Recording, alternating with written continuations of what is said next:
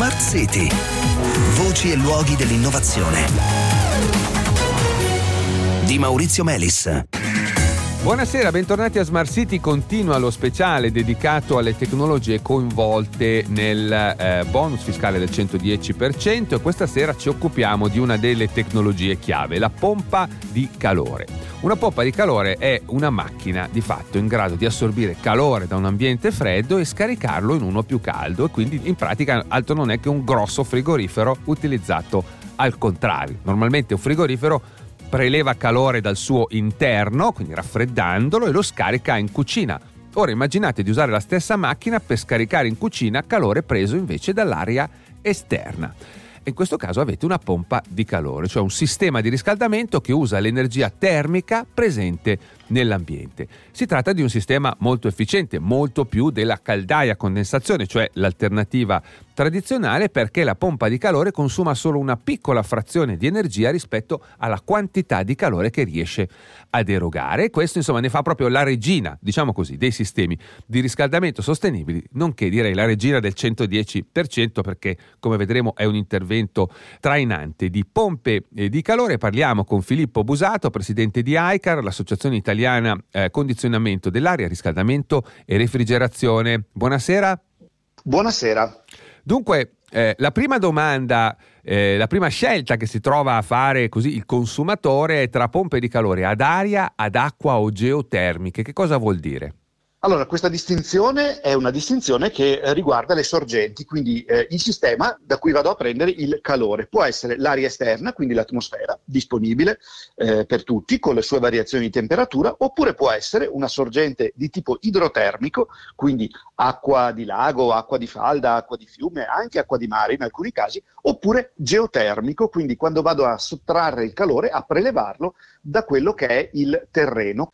Queste tre sorgenti mm. si differenziano per il modo di utilizzarle, ma soprattutto per le loro temperature, perché mentre l'aria esterna ha delle variazioni eh, anche ampie di eh certo. temperatura certo. durante l'arco della giornata e durante le stagioni, le sorgenti idrotermiche e le sorgenti geotermiche presentano una maggiore costanza certo. di eh, temperatura e questo? e questo? è senza dubbio un vantaggio per la pompa di calore perché la pompa di calore funziona tanto meglio quanto più alta è la temperatura della sorgente dalla certo, quale prelevo certo. il calore. Eh sì, perché è un po' come la pompa dell'acqua, eh, più è profondo il pozzo da cui devo sollevarla, più energia dovrò consumare. Ecco, Un'altra scelta che si trova a dover fare, diciamo così, che si avvicina a questa tecnologia è fra pompa di calore a bassa temperatura o ad alta temperatura. Cosa vuol dire?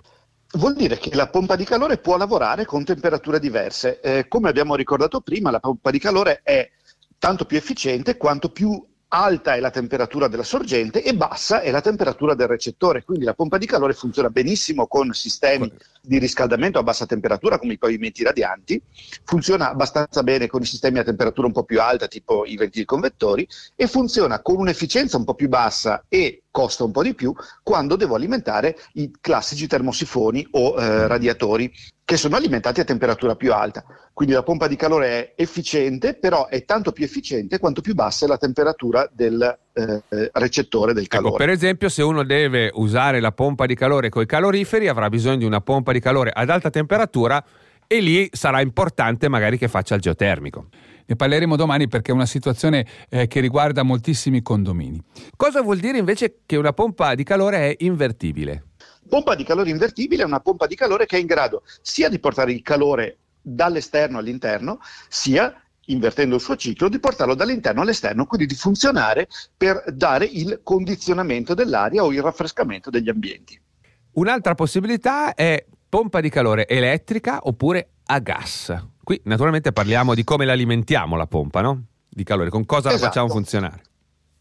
In un caso la pompa di calore utilizza un vettore che è l'energia elettrica, nell'altro caso utilizza una fonte di eh, energia primaria che è il eh, gas naturale. I cicli di funzionamento sono diversi, la tecnologia è eh, naturalmente eh, diversa e eh, naturalmente le pompe di calore a gas sono una minoranza nel, certo. eh, nel panorama delle pompe di calore. Sono macchine che possono trovare tuttavia un, uh, un impiego per alcune applicazioni specifiche o quando non siano disponibili potenze elettriche certo. eh, elevate. Ricorderei infine eh, un ultimo aspetto, l'aspetto che eh, differenzia ancora pompe di calore elettriche a gas è che le pompe di calore a gas hanno un minimo di emissione molto meno di una caldaia naturalmente certo. a livello atmosferico, quindi di NOx e di fumi, mentre la pompa di calore elettrica ha, presenta il vantaggio di non generare emissioni dirette in atmosfera, quindi non genera emissioni di NOx nelle vicinanze, quindi tutti questi certo. problemi che poi eh, abbiamo di anche. Inquinamento, non più di, non, diciamo, non di gas diretto. ma vero e proprio inquinamento, no? Quello Esattamente. Che crea problemi sì. nelle città. E si potrebbe anche aggiungere che la pompa di calore elettrica può essere alimentata con eh, un impianto fotovoltaico che è un altro degli interventi eh, previsti eh, dal bonus fiscale. Grazie, grazie Filippo Busato. Grazie, grazie a te Maurizio. E ora, come di consueto, le informazioni di carattere fiscale dalla voce di Ilaria Bertini dell'Enea. Io qui vi saluto, vi do appuntamento a domani. La sostituzione dell'impianto di climatizzazione invernale con generatore a pompa di calore può configurarsi come intervento trainante o trainato a seconda dell'ambito e contesto di intervento. Un condominio con un impianto di riscaldamento centralizzato. L'intervento può configurarsi come trainante. Il limite di spesa è calcolato a scaglioni e comprende anche le pertinenze. Ad esempio, per un condominio costituito da 10 appartamenti e 10 pertinenze, garage o box, il limite di spesa per l'intero edificio è di 340.000 euro, da ripartire poi tra i condomini in base alle quote millesimali. Nel caso di condomini con impianti termoautonomi, l'intervento è unicamente trainato e il limite di spesa è di 27.272 euro ad appartamento. Nel caso di un edificio unifamiliare, il limite di spesa come trainante è 30.000 euro, come trainato è sempre di 27.272 euro. Nel caso di pompe di calore, il pavimento radiante rappresenta la migliore combinazione come sistema di emissione. Anche nel caso degli edifici condominiali, tale spesa è agevolabile all'interno del limite di spesa previsto per il trainante.